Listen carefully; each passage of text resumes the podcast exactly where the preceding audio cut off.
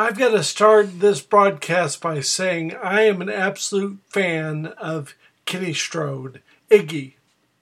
That is a statement that might not be heard in all quarters, but man, he has always been nice to me and good to me and always willing to call me back and do whatever.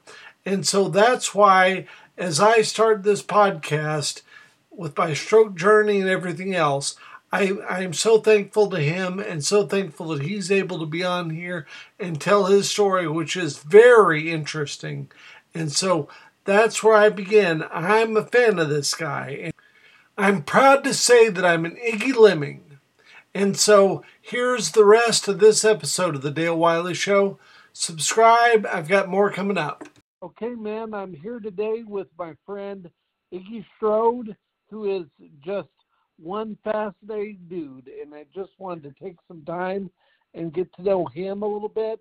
And I guess where I would start is you guys have kind of been a St. Louis family through and through. Is that correct? Um, in what way? Explain yourself. Well, I mean, you you started your life in St. Louis. Is that right? Oh yeah. Or, I mean, other okay. than you know a few trips here and there, you know, when you're kind of young, and we got a chance as uh, kids, like 21 years old, to go out to Reno, Nevada for a summer and work at the MGM with a couple of friends, and lived in Bermuda for five years, lived in Springfield for a couple of years, but other yeah. than that, St. Louis has always been my home. Well, and so, um, so tell me, what did your parents do at when you started growing up?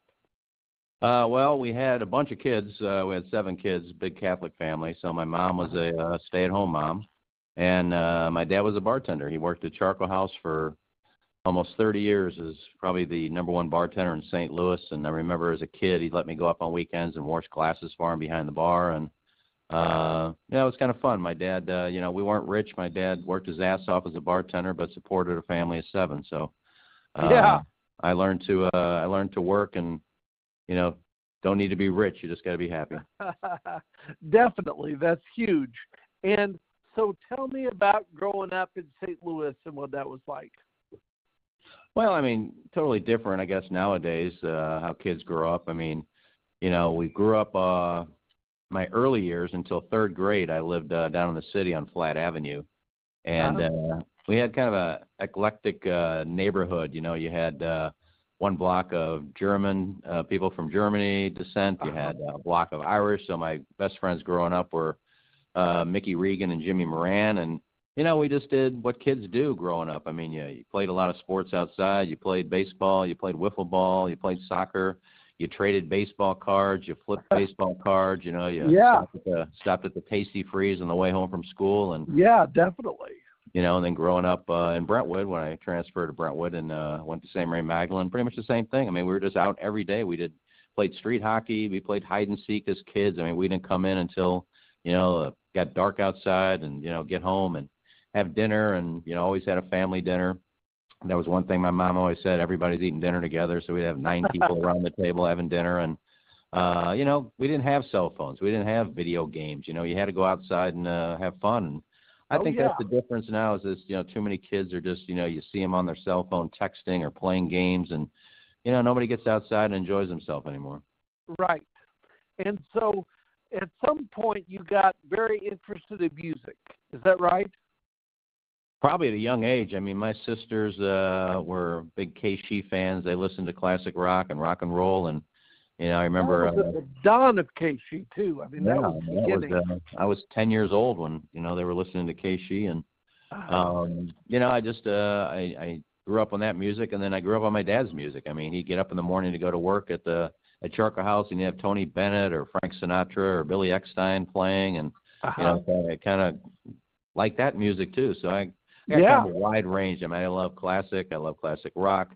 Uh, I love uh, you know crooners. I love Sinatra. I love Tony Bennett. Uh, I love those that type of music. So growing up, it was uh, you know my dad's classic uh, crooners and my sister's rock and roll. So got to love music at a young age. Yeah, and so at some point you got a nickname for one of those rock and rollers? I did. It was in high school, and um, I wrote all of the sports columns for the Eaglet. That was the Brentwood School newspaper. I was in the journalism class, So uh-huh. I wrote all the sports columns, and I also once a month I wrote a record review. And as uh-huh. I tell the story, you know, back, you know, when when I was in high school, I mean, what I hate to separate this, but at Brentwood you had like two groups of people that they called you, either a jock or you were a freak. You uh-huh. know, jocks played sports, and the freaks just sat outside and smoked cigarettes and smoked right. pot. Um, so I was a I was a, I was a jock for like three and a half years, and I turned into a freak. Um, but the music we listened to, you know, it was you know Wishbone Ash and Chicago and Three Dog Night and you know Emerson Lake and Palmer and you know uh, one day uh, Sue Swanson, who is a good friend to this day, is I still talk to Sue all the time. She said, um, you know, you always do these record reviews on the stuff you guys listen to, but what about the you know the stuff we listen to? And I said, like what? She said, well, have you, ever, have you ever heard of Iggy Pop and the Stooges, Raw Power? And I said, no, I haven't. Uh-huh. So she, the album, I listened to it and I wrote a review on it. It was actually pretty good. Yeah. And, um, just all my, you know, we go to baseball practice that day. I forgot what it was, but somebody said, "What the hell is that crap you're you're writing about Iggy Pop?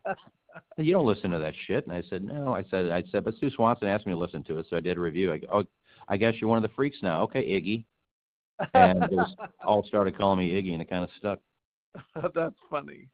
And so, anyway, at a certain point, what were your favorite concerts that you got to see?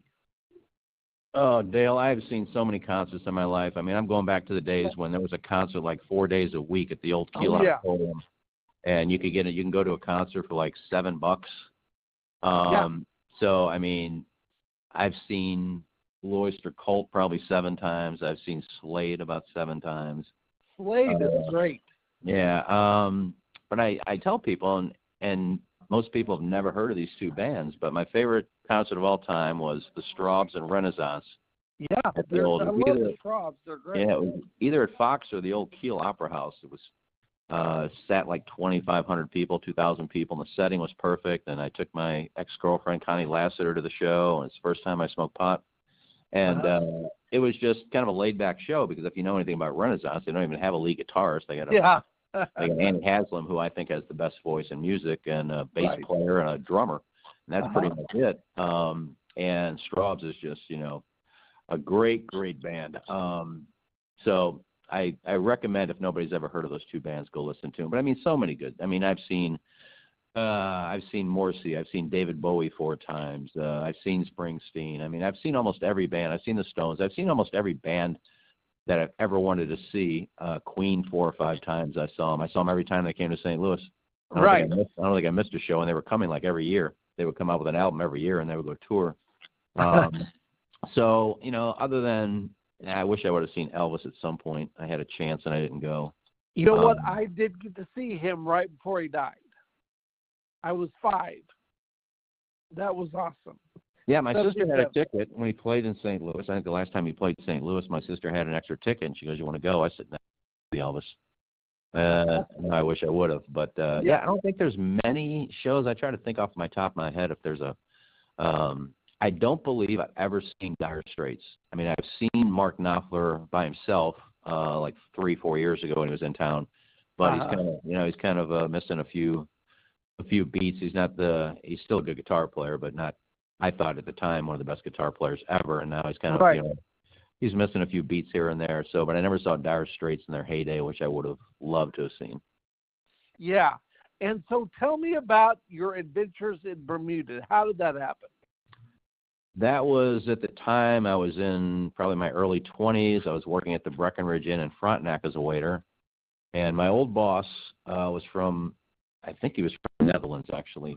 Robert Rosen was his name, Uh-huh. and this guy was such a character. I mean, he was he was a drop dead gorgeous dude, like maybe 40 years old, but I mean, he was like. uh uh, he was just a good looking dude. I mean, he was married, but that didn't stop him. I mean, I think he was banging half of the he was he was banging half of the people that checked into that hotel.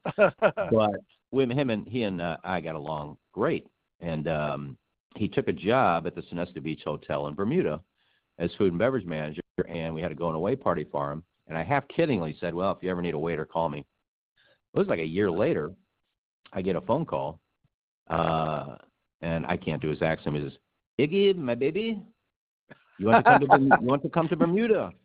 And uh, I said, "Really?" He goes, "Yep." He says, uh, the restaurant we have, the greenhouse. It's a gourmet and a lot of tableside flambe, and a lot of the Bermudians don't know how to do tableside flambe, and I know you do because we do at the Breckenridge, and uh, they let me go overseas and hire an employee. So if you want to come, you have the job. And I did. It took like six months. You got to go through all this stuff. You got to send in X-rays and all this stuff, and then they have to approve you and get a work permit. And it took like six months. But he called me and said everything went through. When can you get here?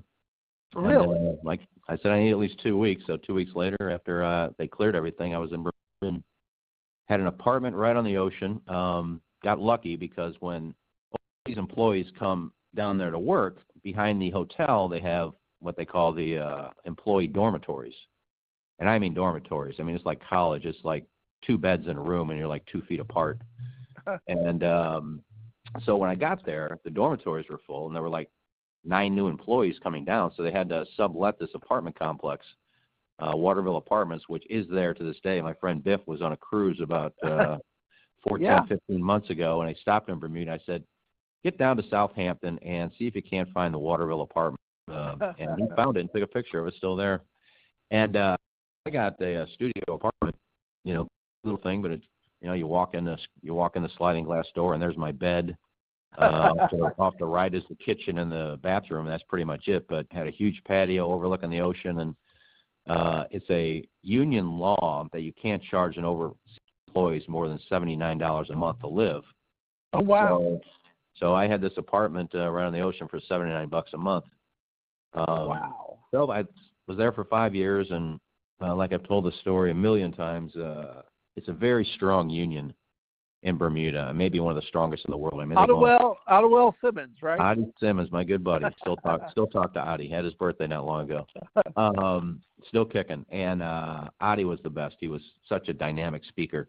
But I mean they would go on strike if, you know, somebody was uh given a two day suspension, you know, for fighting the strike. Um Uh-huh. so they named me shops they elected me shop steward of the restaurant.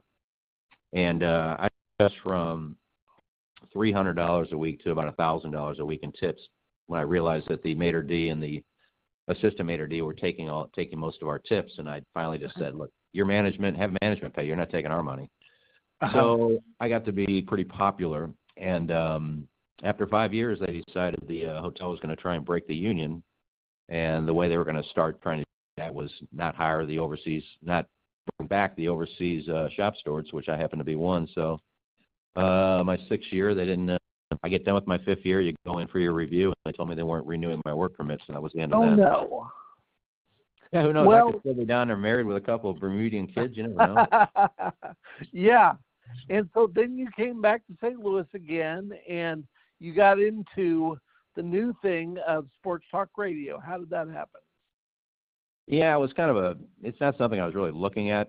You know, I always wanted to be, and if you look at my my senior yearbook and even my junior yearbook, I would say 90% of the signatures were "Good luck, Iggy, in your DJ endeavors," because everybody know, knew I wanted to be a DJ, Right. uh, mainly a KC. sure. and um but then the Bermuda thing came up and I just, you know, went down there. But um that's what I wanted to do. And actually there was a one or two days a week there was a friend of mine who was uh uh I don't they don't say Z in Bermuda, they say Z for some reason. Uh and I was uh working with this dude I got to be friends with at Z ZFM and they would Uh-huh. just play they would play a lot of rock and roll music, but a lot of, you know, Caribbean stuff too. And once or twice a week, you know, when I felt like it, he'd say, oh, "Come on in," and we'd just chat and we'd play music and talk. And so I kind of just, I God, I love this, just sitting behind the mic and playing music and having fun. So when I got Uh-huh. home, I had I had some money saved up. You know, I didn't spend a lot of money down other than, you know, I bought a boat with another guy. We bought a fishing boat, and I had a Boston Sure. trailer. And uh, you know, I, I didn't go out drinking, getting drunk every night. Um, you know, it only took like one or two drinks to pick up a chick in Bermuda, and most most of them I waited on. But Uh-huh. um, you know, I saved a lot of money. So I got home. I really didn't have to do anything. I moved into a two family flat down on Utah, uh, upstairs from my good friend um, uh, Pat Dean from Dick Dean Hyundai. Him and his wife live Uh-huh. downstairs, and he told me, "You got to move in this place upstairs. This guy's only charging like 150 bucks a month. All we got to do is cut the grass. I mean, it was it was a three bedroom. It had wood grain floors, the parquet floors, chandeliers. I mean, it was gorgeous wow. um, then I was just getting bored. You know, I was doing nothing, and um, so I said, "What? I just want to. Eh, I'll get a job waiting table somewhere until I figure out what I want to do. Uh-huh. I went to work at the Pasta House um, down in uh, the Central West End. It's not there anymore, but um, Right. was working down there, and um, we had a uh, charity softball team. We had a House softball team, and uh, you know we would just play on weekends. And at the time, uh, 1380 had just started. It's an all sports station, Uh-huh. and uh, I was playing a charity game, and the team we were playing against was Bob Ramsey, Rob Fisher, and a couple other guys. yeah. And we got done playing, we had a couple of beers, and we were talking sports. I got you know a lot about sports. I said, well, I grew up around sports, played sports all my life, still follow all the teams. He Sure. said, well, they just started this all sports station, 1380 KSP, and we're looking for a producer. I said, look, I, I don't know what that entails. I've never been a producer. and they said, well, we don't either. We just started this, but you know, maybe get us a you know, give us topics, you know, give us news every day, you know, things like that. You know, answer the phones. That's pretty much it. I said, well, that sounds easy. So I had to start out as an intern, and I did, and uh, got lucky. I uh, said, well, if I'm going to do this, I'm going to try to do it right. So at the time, there were only, I think, seven or eight sports stations in the country, wow. and WFAN was one of them. Yeah, now there's like 500 of them. Uh-huh. Uh, WFAN was one, so I reached out to WFAN and said, "Look, I just started this job. I'm producing. I really don't know what I'm doing, but I'd like to do a good job at it. Uh, who can I talk to to give me some advice?" And they put me in touch with the producer there, Rob Scalaro, who I think now runs Madison Square Garden Network. wow. Um, and um, yeah, look how where he went and look what I'm doing. um, but he said I really like helping out young young people that want to get into this business. You know, there's not a lot of us around starting the sports radio, so he faxed me over. And there's no cell phones then, no computers, and he faxed me over about I don't know 30 pages of phone numbers. wow. And he said, you know, the good the the big thing about this is you know, take care of your hosts, give them enough topics, but you got to get good guests on the air. And Yeah. uh, so I had this, I had this, uh, these 30 pages of phone numbers, and there were no cell phones back then. So all these numbers I had were either office numbers or home numbers. And Right. one day we're doing the uh, midday show, and I said, you know what, I'd like to get Greg Maddux on. And one of the numbers was Maddux's home number in Las Vegas. I called him, he answered. And back then it was like, oh, sports radio, really? Yeah, I got a few minutes, you know, because nobody's calling them.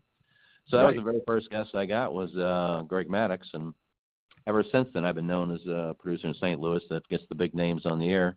yeah. So that was the start of it, and uh, they hired me, and then that went under, and then um, Bob Birch, who was running KZK at the time, that the people that owned that bought 590, bought 1380, uh, and or bought the uh, brought us all over to uh, do a sports state, turn 590 into a sports station.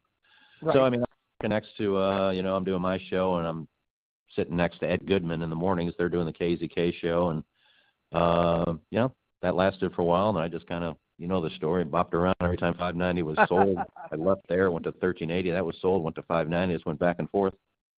so how did you get out of Springfield? Springfield was I just gotten fired by Mike Claiborne. Um, I really don't know why I did nothing. That was one of the times I got, that was one of the times I got fired. What the hell did I do? Um, other than get the biggest names uh, in sports on these shows. But sure. that was just something between me and Clay.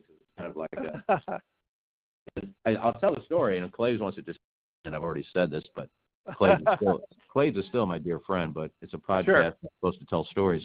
But it's you know, Claves was doing afternoons, and his producer was having trouble getting guests, and um, I was producing Frank's show, and he did a segment called "Where Are They Now," and uh, then we turned it into Greats of the Game. Once a week, we just get a great from a different sport on. And uh, he said, "Let's let's do a hockey one this week. What do you think you can get?" And I said, "I think I got a number for Bobby Orr." So I mean, I called Bobby Orr, and he said, "Yeah, I can do it Tuesday, Wednesday, whatever it was." So we had Bobby Orr on the air. As he Frank introduces Bobby Orr, the other hotline rings, and it's Clave. Claves. Claves goes, "How'd you get Bobby Orr on the air?" I said, "I made a phone call." Tony's been trying. Tony's been trying to get him for me for a year. I said, "What's the statute of limits? Statute of limitations on getting a guest?" I it took me one phone call, Mike. Uh, Yeah. so actually, he actually suspended me for getting Bobby Orr on the air. And um, so anyway, I was like at a, just home at my pool for a week getting paid because I got Bobby Orr on the air. But Uh-huh. I think I think a lot of it had to do with you know I was getting these big name guests on the air and he wasn't getting any. Sure. show. So that to this day, I still think that was it. But either way, me and Clay, me and Clay's a great friend still. But when that happened, Greg Marecek came to me and said, "There's a guy in Springfield, Ken Myers. Is he owns like eight stations down there, and he's turning one of his FM stations into a sports station." And he called me for advice. Uh, you know, best way to run this to get it off the ground. What should I take locally? What should I do nationally? And he said the first thing you should do is hire Kenny Strode as your producer. He said I don't know if he'll come down there, but Iggy is the best produced sports producer in the business, and if you can get him down there, that's the first thing you need to do. So it turned out that two days before that, I had an interview at uh, ESPN up in Bristol. uh-huh. Um, they had uh, heard through, I guess there's a, a website that lists people that are out of jobs, and it was the news that Ken Strode of Sports Radio 590 has been fired. So I get a call from Len Weiner at ESPN and said, We'd like to fly you down for an interview. And I went Right. down there, and uh, I guess they stay on top of things unless they were just bullshitting me because he said, We consider you one of the top five sports producers in the country, and we'd love you to, to be the lead producer on weekend overnights. So we talked. I mean, this meeting. I mean, this meeting lasted six hours. I mean, I, I met with like eight different people, and uh, so I get home, and I get this message from Greg saying this guy Ken Meyer, this starting a sports station, wants to talk to you. So I called Ken. I drove down to the field the next day, uh, met with him, wanted to hire me, and I said I need to think about it because I also interviewed with ESPN. So you know, let me drive home. I'll think about the meeting and I'll let you know. Well, when I get home, I got a message uh, on my, my answer machine that ESPN offered me the job. Oh, And so now I have two jobs, and I said, look, I really, I to be honest with you, I had no intention of taking the ESPN job. I just wanted the free trip down there to see their compound and get the free, I get, Yeah. the get the free swag they give all the people they interview. Um, so I end up taking the Ken Meyer, call him, I take his job, and so I was there a little over two years. Um, yeah, it was. I love Springfield, but this guy really was kind of a curmudgeon. I mean, he lied about everything. He he screwed me out of ten thousand dollars over two years working there about lying about what he was going to pay me for bonuses oh, and things like that. So, you know, I love Springfield. I love the people, but But you met some friends, including Billy Long, and that was cool. Yeah, Billy was a great guy. I actually did the morning show with Billy. That's another thing too about this guy. He hired me to do the sports reporter show and to do a golf show. And uh the day I get there, I get into town on a Friday and I'm going to start the next Monday. Then he informs me I'm also co-hosting the morning news talk show to nine before I do the sports reporters. I go, I don't know anything about news, politics. so yeah, me and, uh, Bonnie did that for two years. Yeah, it was. Uh, it was a city. I love Springfield. I like that I could get done um, at like two o'clock, two forty-five. I was string trout fishing in Lake Como. yeah, Um, definitely. So I mean, I enjoyed the city, but yeah, it was a grind working for this guy for two years. But anyway, that's how Springfield came about. And so you moved back to St. Louis, and you've gotten started, and you're now on the TMA, the morning after. I think it's my third inception on TMA. Uh, Tell me about that. Well, the first time was I was running the board uh, when they were we were doing the show from the sex shop, Uh-huh. and then I think when they came back to 590 after that, before they went to 920, I think I did something with them. Um, and then obviously I worked with them on 920, and they did the morning show, and I was doing the show with Ron Gaudier um, on 920. But um, went back to 590 when Randy Markel took over, and Bernetti and Ramsey asked me if I would produce their show because they were buying time, um, and asked if I produced the show, and I said, yeah. They said we got to ask uh, Randy. I said, okay. I said I don't know why you got to ask Randy. You're buying the airtime. You can do what you want, can't you? Right, yeah. Um, but anyway, he uh, kind of drug his feet on getting back. So I said I already had, I already had Joe Buck and Bob Costas lined up as their first two guests, and I'm not even with the show. I still haven't been told I can be with the show. Um, so finally, that happened. That uh, Randy met with me and liked me and um, said, "Yeah, you're fine to go on that show. You'll, I'm sure you'll do great, and it'll be a great show." So I went on that show. Uh, J.C. Corcoran was supposed to be on the show, um, but we had our meeting. I had already had kind of a falling out with J.C.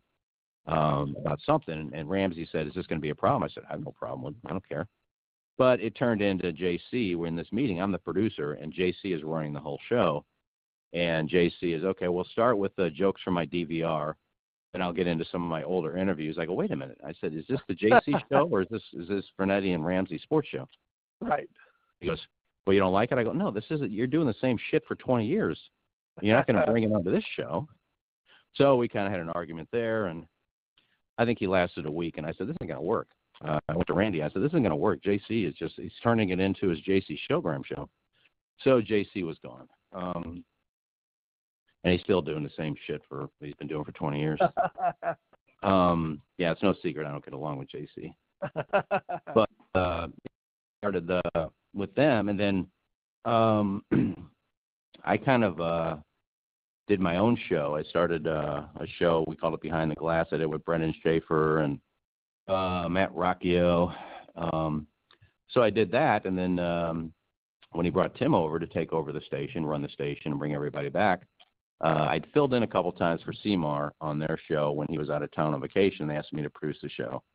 And we Uh-huh. did my own thing. You know, I did some interviews, we did some audio postcards and things. But uh, when Tim took over, he said, "I want you on the morning show." So that's Uh-huh. I don't know, going on what three years now. Yeah, it's been a while.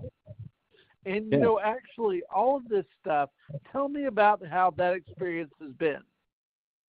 Oh, working with those guys? Yeah. Oh, I mean, it's the funnest show I've ever been on. And I've already told you two stories, so I don't hold back. Yeah, I'll tell Yeah, you the truth. definitely. I'll tell you the truth. Um, no, I mean, Tim is, I guess I always consider Tim my boss. I know he's not my boss anymore. Um, it has nothing to do with running the radio station, but I would do anything in the world for Tim McKernan. Um, Yeah. He has always been good to me. He's always he's one of the few people that I work with that actually tell the truth. Um, he's gone to bat for me a few times uh, over the last few years um, with management for certain things. He's always he's always got my back. But no, working with him and the Cat and Duck, uh, Plowsy and Gangster Pete. I mean, it's five of the five of the funnest guys you've ever worked with. So yeah, it sure seems like it. yeah, I couldn't be happier. I mean, that's one thing about radio. I mean, you're always going to have people. It seems that there's always one or two you don't get along with, but I can honestly say the five guys I work with. I mean, we leave there every day laughing and having fun. And, uh, good friends. I mean, you know, me and the cat can go after each other every once in a while, but uh, at the end of the day, we just see you tomorrow, buddy. Um, so it's all good. Everybody likes everybody. We have fun doing the show. Um, you know, nobody complains about, oh God, we got to get up and do the show again. No, I actually look forward to going to work every morning. So That's yeah, out awesome. of, all, out of the 28 years I've been doing this, this is probably the funnest time I've had doing radio. Wow. And you know, that actually brings me to the thing that I just think you're so good at, which is the Megan Meier Meier Foundation. Tell me about that. That was that started 10 years ago, and Um, um,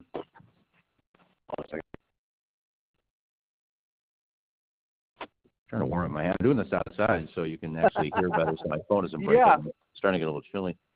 Um, yeah, about 10 years ago, I was uh, it was a St. Louis Junior League that came to me, and um, they were they were doing this program, this bullying program, and one of the people they had coming to speak was Sydney Wilhelm, and you may want to check out Sydney. She's uh, God, she is she's I'm so proud of her. She's she just uh, was in the Miss Missouri pageant.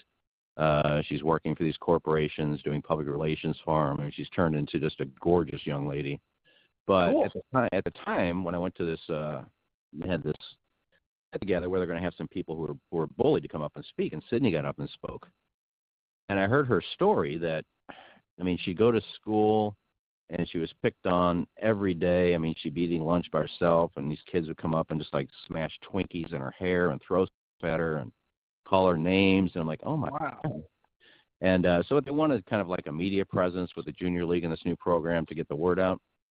So I mean, I was just I was in tears after her story. I'm like, oh my God, how how can you do that to somebody? So um, did a few things for them, and then Megan Meier, um, Tina started the foundation after Megan committed suicide for being Uh-huh. bullied. So she started the Tina, uh, the Megan Meier Foundation, and they were looking for board members, and the junior league told Tina you should call Kenny. So Uh-huh. Tina called me. I met with her, and you know, heard what she was going to try to do with this foundation, and heard the story about Megan. And I said, yeah, count me in. Yeah. Was, uh, 10 years ago. Well, we, I mean, you have 10 board members and, you know, we all do the same thing. Gospel Bowl, I kind of do on my own. As it's something I wanted to do for them.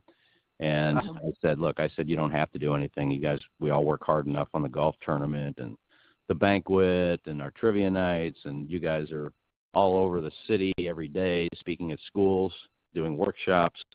So this is one I put together with the people I know. I, I know I can get enough bowlers and I know I can get a ton of prizes. So let me just put this together.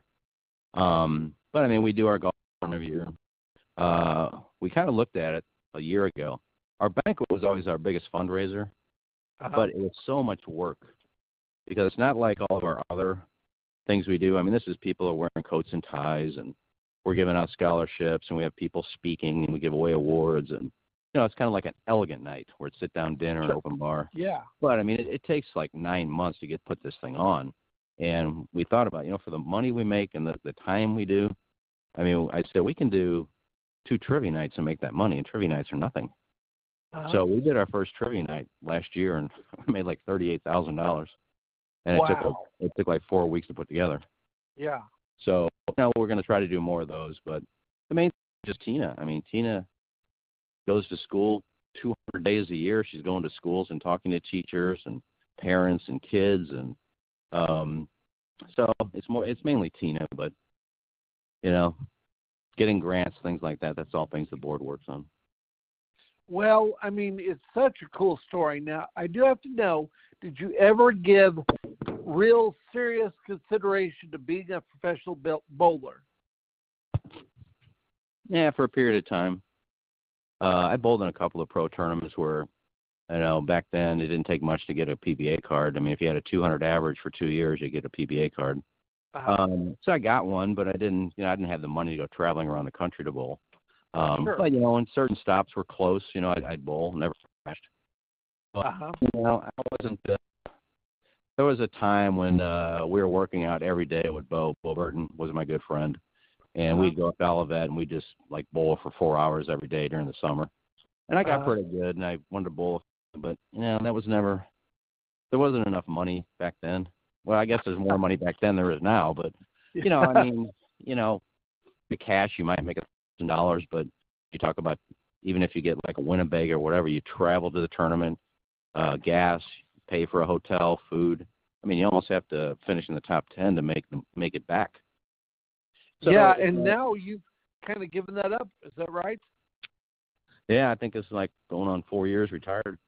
I just I didn't have fun. I wasn't having fun anymore, Dale. You know, when you're on the couch and you look at your watch and oh God, I got to go bowling. You know, so you get off the couch, you get dressed, you go to the bowling alley, you're done with practice, and you know somebody's supposed to be bowling and in the bar doing. Shots. I'm like, oh, come on, I gotta, I gotta get out of here. You know, so if you haven't even started bowling yet and you're dreading, God, I wish this would end. you know, it's like, oh, I'm not having any fun doing it, so I do it. yeah. I Well- picked up a ball like with the family or nothing. I haven't picked up a ball in almost four years.